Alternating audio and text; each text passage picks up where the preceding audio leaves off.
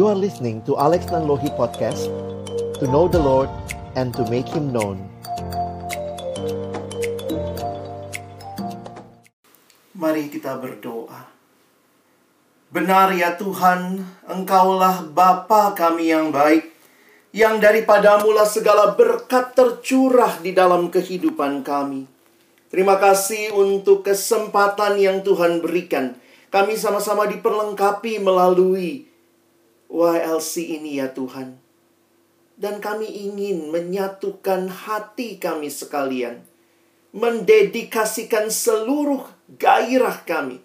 Kehidupan kami kepadamu Tuhan. Yang adalah Allah pencipta kami. Yang sungguh amat baik bagi kami.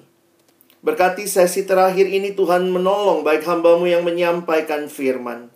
Setiap kami yang mendengar dan juga setiap kami boleh meresponi firman-Mu. Bukan kepada panitia, bukan kepada orang-orang yang ada di sekitar kami, tetapi kepada Tuhan, pencipta dan penyelamat kami.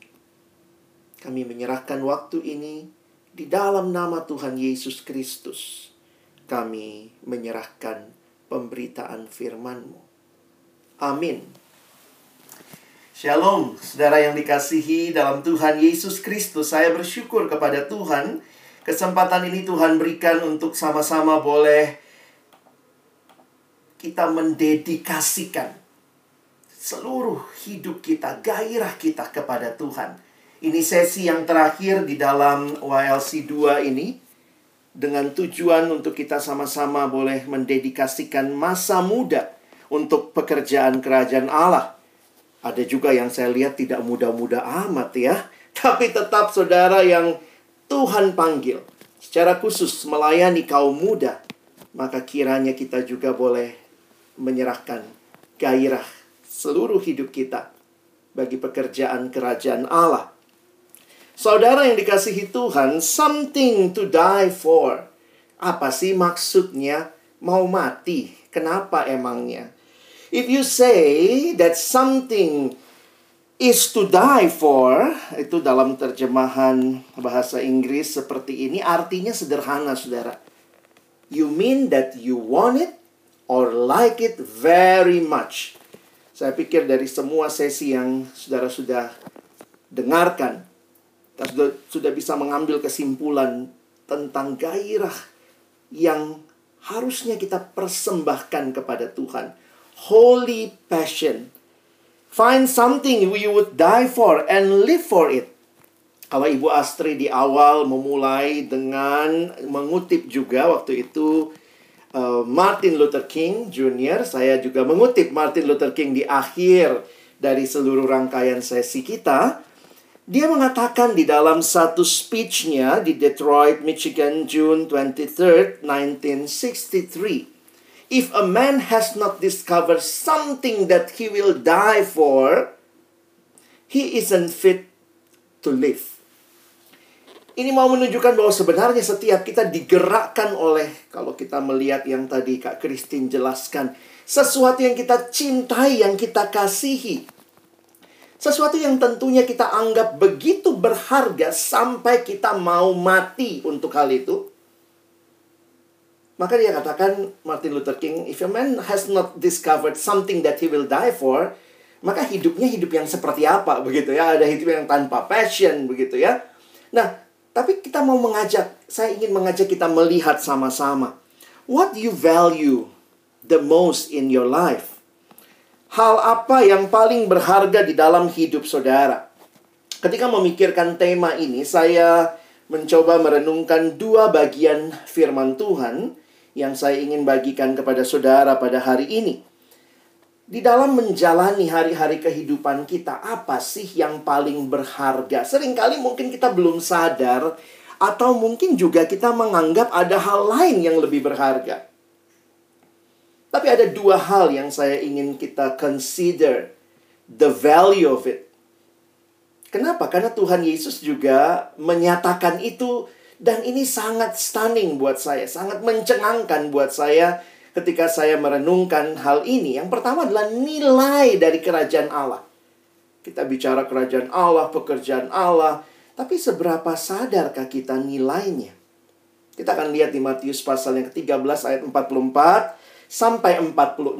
Saya bacakan bagi kita. Hal kerajaan sorga itu seumpama harta yang terpendam di ladang yang ditemukan orang. Yang lalu dipendamkannya lagi oleh sebab sukacitanya. Pergilah ia menjual seluruh miliknya lalu membeli ladang itu. Demikian pula hal kerajaan sorga itu seumpama seorang pedagang yang mencari mutiara yang indah. Setelah ditemukannya mutiara yang sangat berharga, ia pun pergi menjual seluruh miliknya, lalu membeli mutiara itu. Saudara, ini adalah bagian dari pengajaran Yesus, di mana Yesus banyak mengajarkan dalam bentuk perumpamaan. Nah, kadang-kadang kita sebut the parables of the kingdom. Kalau bicara the parables of the kingdom, sebenarnya biasanya umumnya itu dua hal yang dijelaskan di dalam that parable. Yang pertama biasanya tentang the king, ya. Rajanya tuh kayak apa? Misalnya ada seorang yang bepergian ya tuan yang dia kasih talenta sama murid-murid atau hamba-hambanya lalu nanti dia pulang dan minta pertanggungan jawab. Jadi sering kali dalam parable itu dijelaskan tentang the kingnya, sang rajanya. Itu the parable of the kingdom. Tetapi di sisi lain sering kali juga yang digambarkan adalah the kingdomnya. Atau kadang-kadang juga ada the king and the kingdom. Dan waktu ini kita melihat apa yang dituliskan tadi, Yesus sedang menjelaskan tentang the nature of the kingdom. Bapak Ibu Saudara, masih lihat yang tadi ya, the parable of the kingdom, lihat. Hal kerajaan sorga itu. Jadi Yesus menjelaskan hal kerajaan sorga itu seumpama. Demikian juga ayat 45, seumpama. Jadi gambaran tentang the kingdom. Pertama tentang the hidden treasure. Kalau saudara memperhatikan, menemukan kerajaan sorga digambarkan Yesus seperti menemukan harta terpendam di ladang dan seperti mencari mutiara indah yang tak ternilai. Saya jadi berpikir juga ya, saya melayani selama ini. Ya, mungkin banyak dari kita juga bukan orang yang baru kok dalam pelayanan kaum muda atau mungkin kalaupun baru saudara sudah terlibat di gereja, di dalam kepengurusan, di dalam kepemimpinan di tempat saudara. Tetapi pertanyaannya, do you value God's kingdom so much? Seperti yang Yesus gambarkan ini mengenal Yesus dan keselamatannya jauh lebih bernilai dibanding apa pun di dunia ini dan layak didapatkan berapapun harga yang harus dibayar. Saudara, bukan berarti keselamatan kita adalah upaya kita, tetapi saya menghayatinya ada harga yang harus dibayar untuk menemukan kerajaan sorga, tetapi pengorbanan itu tidak ada apa-apanya jika dibandingkan dengan sukacita yang kita terima. Saudara, pertanyaan ini jadi penting buat kita yang terlibat di dalam pelayanan selama ini, di dalam kehidupan sebagai orang Kristen. Apakah saudara dan saya menyadari betapa berharganya kerajaan surga, kerajaan Allah? Yang untuk itu Yesus menggambarkan seorang yang rela menjual semuanya. Dan saudara, ada hal yang menarik tadi kalau kita perhatikan dalam waktu yang terbatas saya tidak membahas itu. Tetapi kalau saudara lihat ada joy. Jadi pengorbanan yang dilakukan itu bukan pengorbanan yang diidentikan hanya dengan suffering. That is not a, a suffering sacrifice. It's more joyful sacrifice. Jadi sebuah pengorbanan karena menemukan sukacita yang bahkan jauh lebih indah, jauh lebih besar. Sehingga kalau kita bicara something to die for, saudara mau siap mati untuk apa nih ya?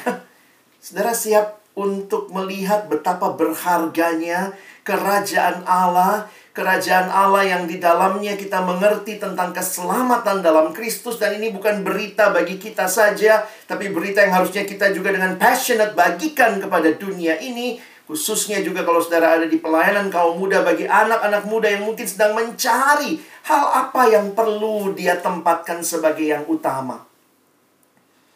Saya melihat banyak sekali tayangan di YouTube melihat menawarkan berbagai hal yang perlu dijadikan bernilai.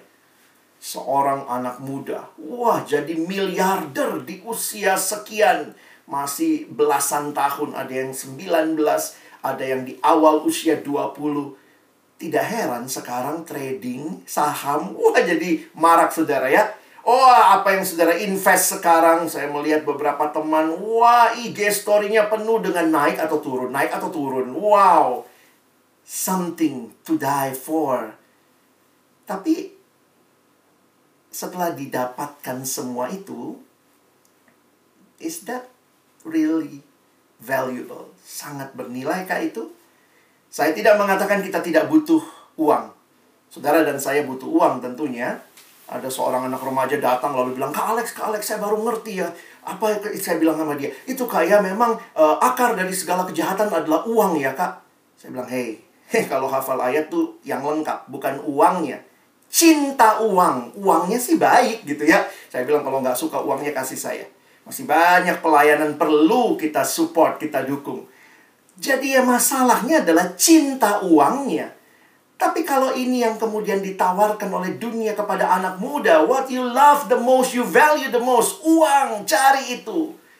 Ada yang kemudian meniti karir ya, kita tahulah harta, tahta, Lalu kemudian juga seks, kita sudah bahas itu semua. Itu sangat-sangat menjanjikan, paling tidak saat ini buat pemuda, buat remaja, buat kaum muda. Saudara, ketika kita bicara kerajaan Allah, apakah kita pun yang memberitakannya? Kita yang terlibat sebagai aktivis kaum muda betul-betul terlihat passionate? Jangan-jangan kita menuntut orang passionate untuk sesuatu yang mereka juga tidak lihat di dalam diri kita. Apa yang passionate?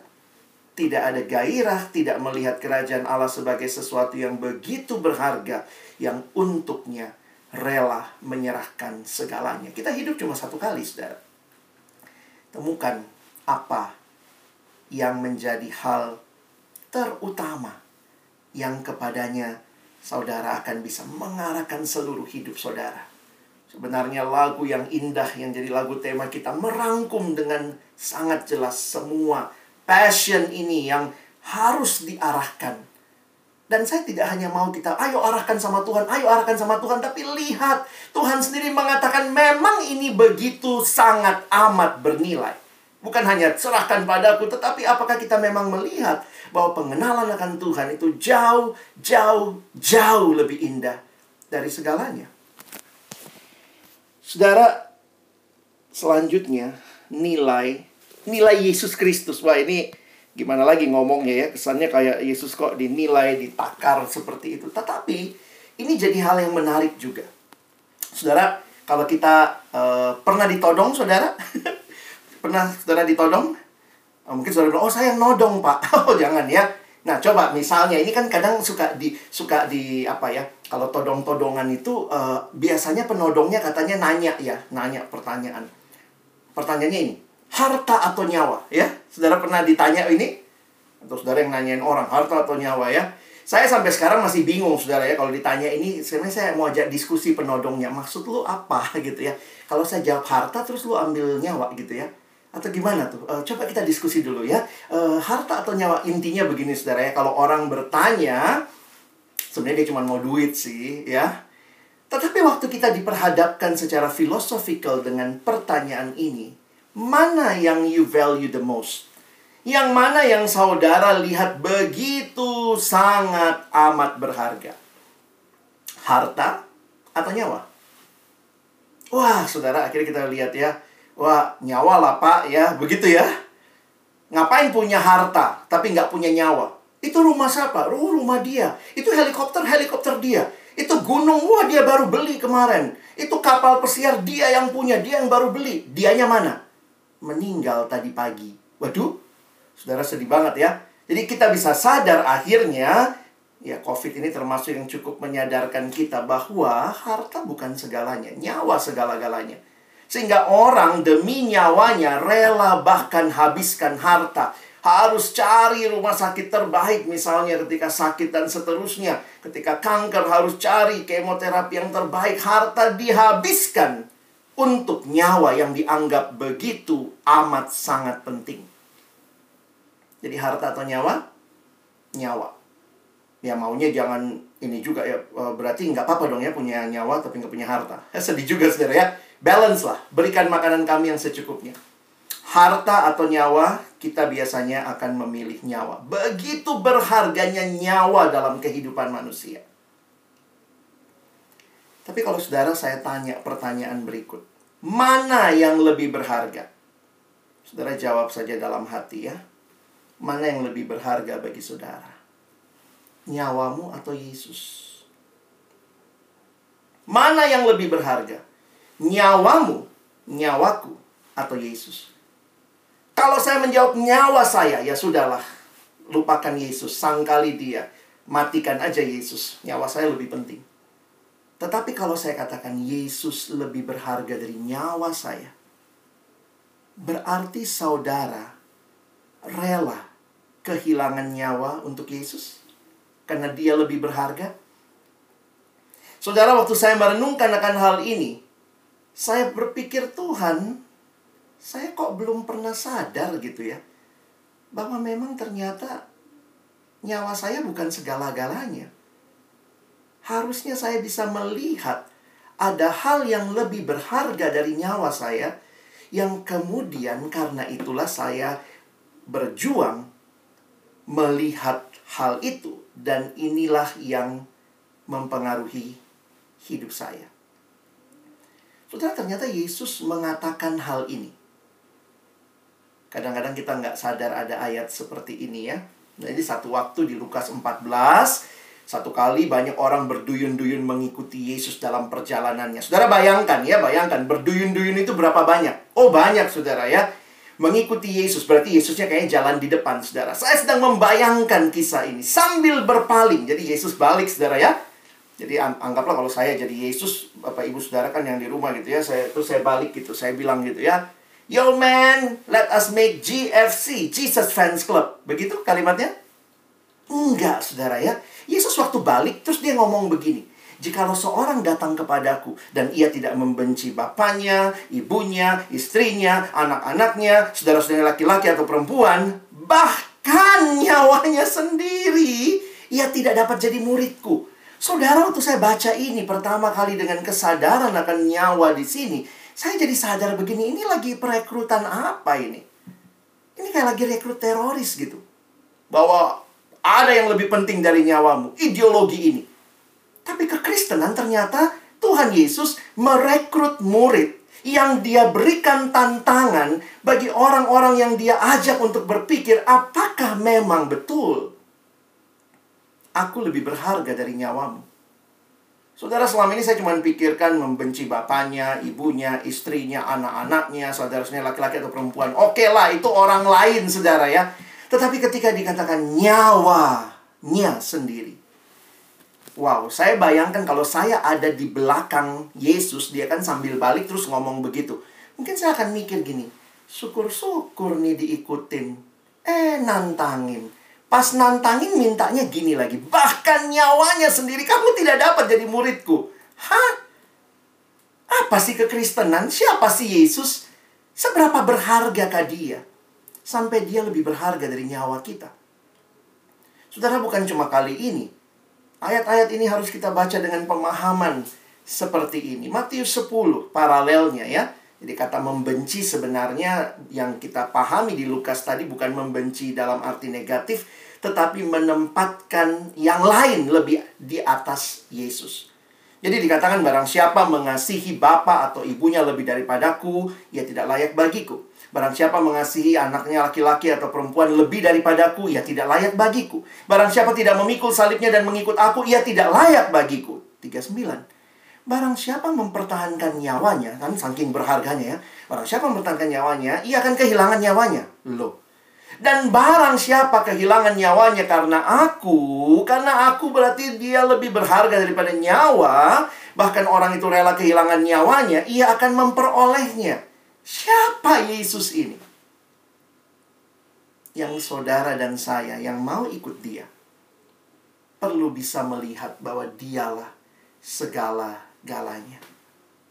Saudara ada satu kalimat filosofikal saya sulit jelaskan dengan waktu yang terbatas. Saudara catat saja, renungkan baik-baik. Ini kalimat dari seorang pegiat kaum muda, Kenda Crazy Dean. Dia berkata, if Jesus is not worth dying for, then he is not worth living for either. Kalau saudara bilang mau hidup bagi Yesus, tapi saudara nggak mau mati bagi dia, jadi sebenarnya kita harus bisa melihat kalau dia layak kita ikuti sampai mati-matian, maka kita pun layak untuk hidup bagi dia, gitu ya. Saudara ini penghayatannya sangat dalam. Saya ingin mengajak kita melihat ketika engkau menemukan dan lihat nilai dari kerajaan Allah, nilai dari sang raja yang memimpin kerajaan itu. Maka kita akan bisa menempatkan hal-hal yang lain Sekali lagi kita tidak butuh hal yang lain, tetapi ketika Yesus ada di pusat hidup, maka semua hal yang lain akan tertata di tempatnya yang semestinya. Dalam buku Not a Fan, Kyle Idleman, dia memberikan gambaran seperti ini, saudara ya. Bayangkan berbagai hal yang berharga bagi kita ya. Jadi Yesus tentu masuk dong list ya. Keluarga, pacar, sahabat, pelayanan, studi, pekerjaan. Ini semua kita bahas ya. Passion, vocation, segala macam. Tempatkan itu. Sedang ada di garis start lomba lari. Untuk merebut tahta hati kita ya. Jadi mereka lomba lari untuk merebut tahta hati kita. Kira-kira Yesus harus jadi nomor berapa? Oh nomor satu dong pak. Iya dong. Tetapi Kyle Idleman tidak mengatakan demikian. Saya cukup terkejut waktu menyadari ini. Dia menuliskan Yesus tidak mau menjadi juara satu dalam lomba tersebut. Dia mau hanya dia satu-satunya pelari dalam lomba itu. Tidak boleh ada persaingan antara relasi kita dengannya dengan relasi yang lain. Ini Kyle Idleman. Ini kutipan yang saya pikir luar biasa diingatkan bagi kita. Yesus tidak mau jadi nomor satu dalam hidup kita. Yesus mau jadi satu-satunya dalam hidup kita. Tidak perlu di ranking, saudara ya. Tapi kemudian saya harus ingatkan, hanya ketika Yesus berada pada tempat dialah satu-satunya. Maka semua hal lain yang engkau dan saya miliki dalam hidup akan tertata pada tempatnya. Tapi, kalau kita justru menempatkan hal lain sebagai segala-galanya bagi kita, dan menggeser Yesus dari posisi itu, maka seluruh struktur hidup kita hancur. Karena itu bagi kita yang menyadari betapa berharganya kerajaan Allah dan Sang Raja, maka pilihan-pilihan yang engkau buat dalam hidupmu itu akan menunjukkan hal apa yang paling berharga bagimu. Dan saya tuliskan kalimat ini. Jika Yesus lebih berharga dari nyawamu, dari hidupmu, buktikan itu. Buktikan dalam hidupmu, dalam pilihan-pilihanmu bahwa memang Yesus lebih berharga daripada hidupku. Jangan-jangan kalau orang lihat pilihan-pilihan hidup saudara, orang akan melihat, oh iya emang dia cinta uang sih. Oh ya emang sih ya dia cinta uh, apa tadi ya? Kalau Kak Christine kasih contoh, dia cinta nge-gym gitu ya. Wah, bodinya bagus banget gitu. Tidak ada yang salah dengan itu semua, tapi kalau hal yang sementara jadi segala-galanya, hal yang sementara jadi ditempatkan di tempat terutama. We miss the point of life. Apa yang merupakan hal yang something to die for? Saudara sudah dengar banyak sesi. Hati-hati kita titiriri saudara ya. Titiriri apa itu pak? Mati-matian bagi diri sendiri. No. Kita diingatkan untuk mati-matian bagi Allah. I love Jesus. Harusnya ini menjadi kerinduan hati setiap kita. Tapi bagaimana kita bisa mengasihi dia? Alkitab dengan jelas mengatakan, bukan kita yang duluan mengasihi dia, tapi dialah yang telah terlebih dahulu mengasihi kita. I love Jesus because he first loved me. Kalau Yesus jadi harta terindah kita, harta yang paling berharga bagi kita, maka dia beda dengan semua harta lain yang engkau dan saya mungkin sedang kejar. Kalimat dari pendeta Timothy Keller ini merangkum begitu indah apa artinya Yesus sebagai harta terindah kita. Saudara, Coba cerna kalimat ini baik-baik. What you treasure will ultimately require you die for it. Jesus is the only treasure that died for you. Apa yang saudara anggap paling berharga, maka saudara pasti mau mati untuk hal itu. Karena itu berharga.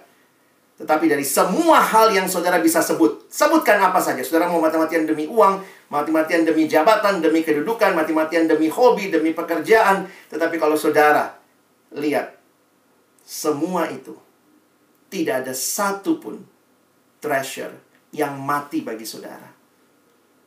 Mungkin dia hanya mematikan saudara. Something to die for. Jesus is the only treasure that died for you. Kalau betul dia mati bagi kita. Pertanyaannya, maukah kita hidup bagi dia? Maukah kita hidup? Bersediakah saudara memberikan seluruh hidupmu kepada Yesus yang telah terlebih dahulu memberikan seluruh hidupnya kepadamu. Maukah saudara? Mungkin saudara pikir, kenapa saya harus kasih sama dia? Siapa Yesus ini? Dia sudah berikan segalanya bagimu. Dia layak menerima seluruh persembahan diri kita. Masa muda kita pelayanan kita, passion kita, vocation kita. Saudara mungkin sudah makin memahami, wah saya kayaknya Tuhan makin arahkan melihat banyak kisah-kisah yang sudah kita saksikan tadi. Tuhan beri kesempatan bagi kita. Serahkan hidupmu kepadanya. Saya tutup dengan kisah berikut. Ada sebuah kisah tentang pelelangan budak di dekade 1850-an. Pada masa itu masih lasim terjadi perdagangan budak yang tak berperi kemanusiaan, saudara.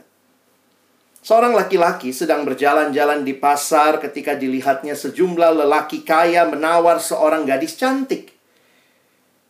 Seorang gadis budak. Tawaran mereka terus naik hingga nilainya jauh melebihi harga normal budak saat itu. Dan setiap laki-laki yang menawar itu menatap si gadis dengan pandangan rakus, pandangan penuh nafsu. Lelaki yang menonton itu tidak tahan lagi. Ketika ia mendengar perkataan mereka dan apa yang akan mereka lakukan terhadap gadis malang itu, ia tidak bisa tinggal diam. Lelaki itu pun akhirnya angkat bicara dengan mengajukan penawaran jumlahnya dua kali lipat dari tawaran terakhir. Lelang pun langsung ditutup dan si gadis diserahkan kepadanya tetapi dengan rasa benci memenuhi sorot mata gadis itu menatap pria yang membelinya. Lelaki itu membawa si gadis ke sebuah kantor pengacara di seberang jalan setelah berbicara sebentar, lelaki itu menoleh kepada si gadis dan menyerahkan beberapa lembar dokumen kepadanya. Ini dokumen kebebasanmu, katanya.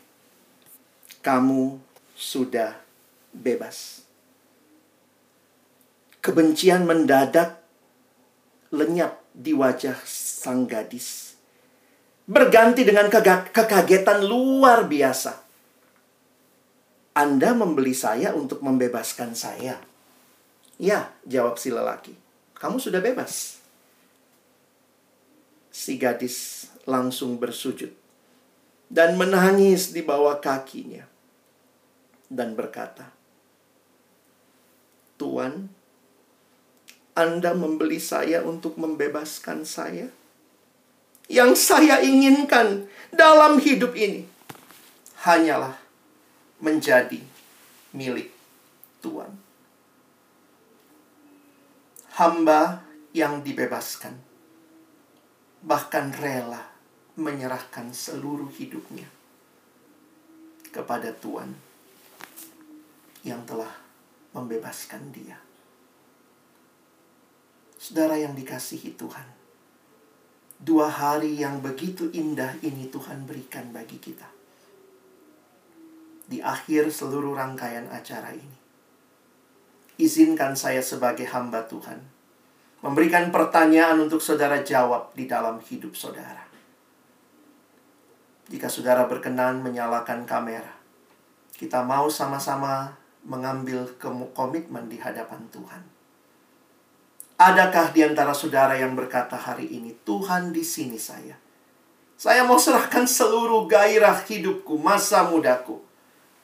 Seluruh kehidupanku untuk panggilan apa saja bagian yang sudah Tuhan berikan. Aku ingin persembahkan ya Tuhan kepadamu. Kepada Tuhan yang telah mempersembahkan dirinya bagiku. Kalau Tuhan panggil aku dalam pekerjaan dalam berbagai bidang. Aku sudah lihat passionku di situ Tuhan. Tapi kiranya itu bagimu Tuhan. Dan untuk membangun orang-orang di sekitarku. Bagi saudara yang Tuhan gerakkan untuk mendedikasikan seluruh hasrat masa muda saudara, hasrat kehidupan saudara, apa pun panggilan yang Tuhan berikan bagi saudara dalam berbagai bidang. Dan hari ini saudara mau serahkan kepada Tuhan yang sesungguhnya, pemilik hidupmu. Saya minta dengan hormat, saudara taruh tangan kanan saudara di dada saudara. Jika saudara bisa buka kamera, kita butuh juga untuk saling mendukung, melihat saudara-saudara yang mengambil keputusan ini, mendukung, mendoakan setiap orang muda yang rindu hidupnya, tidak diserahkan kepada dosa, tetapi kepada Allah yang telah menyelamatkan dia. Serahkan hidup saudara kepadanya. Silakan jika masih ada yang ingin menyalakan kamera. Saudara taruh tangan kanan saudara di dada sebagai bentuk penyerahan dirimu kepada Tuhan. Dan terakhir, secara khusus, jika ada di antara saudara yang hadir dalam ruang Zoom ini, yang Tuhan gerakkan secara khusus untuk menjadi hamba Tuhan penuh waktu, izinkan saya memberikan tantangan ini kepada saudara. Siapa yang berkata Tuhan di sini saya? Saya melihat pekerjaan ladang pelayanan yang begitu luas di mana orang butuh mendengar Injil. Kerajaanmu begitu indah, begitu bernilai. Yesus sungguh indah dan mulia. Kalau Tuhan panggil saya, saya siap jadi hamba Tuhan penuh waktu. Silakan taruh tangan kanan saudara di dada juga. Jika saudara sedang studi saat ini, selesaikan studimu dengan baik masuk sekolah teologi yang akan mendidik engkau jadi hamba Tuhan sungguh-sungguh. Berjumpa dengan hamba-hamba Tuhan, bergumul sungguh-sungguh untuk panggilan ini. Dan serahkan diri saudara, melayaninya penuh waktu. Jika ada di antara saudara yang mau menyerahkan diri, jadi hamba Tuhan penuh waktu. Tidak semua kita dipanggil untuk hal ini.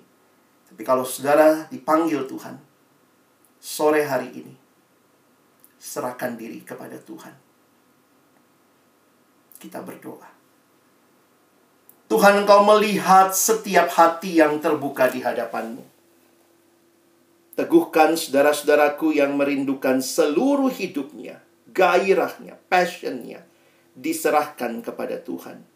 Berbagai bidang di dalam dunia ini, di dalam bangsa ini. Ketika ada orang-orang yang passionnya adalah holy passion. Kami percaya kerajaan Allah boleh dinyatakan. Nilai-nilai kebenaran, kasih keadilan nyata melalui hidup kami. Dan hamba secara khusus menyerahkan saudara-saudaraku yang Tuhan panggil jadi hamba Tuhan penuh waktu. Pegang hidup mereka Tuhan.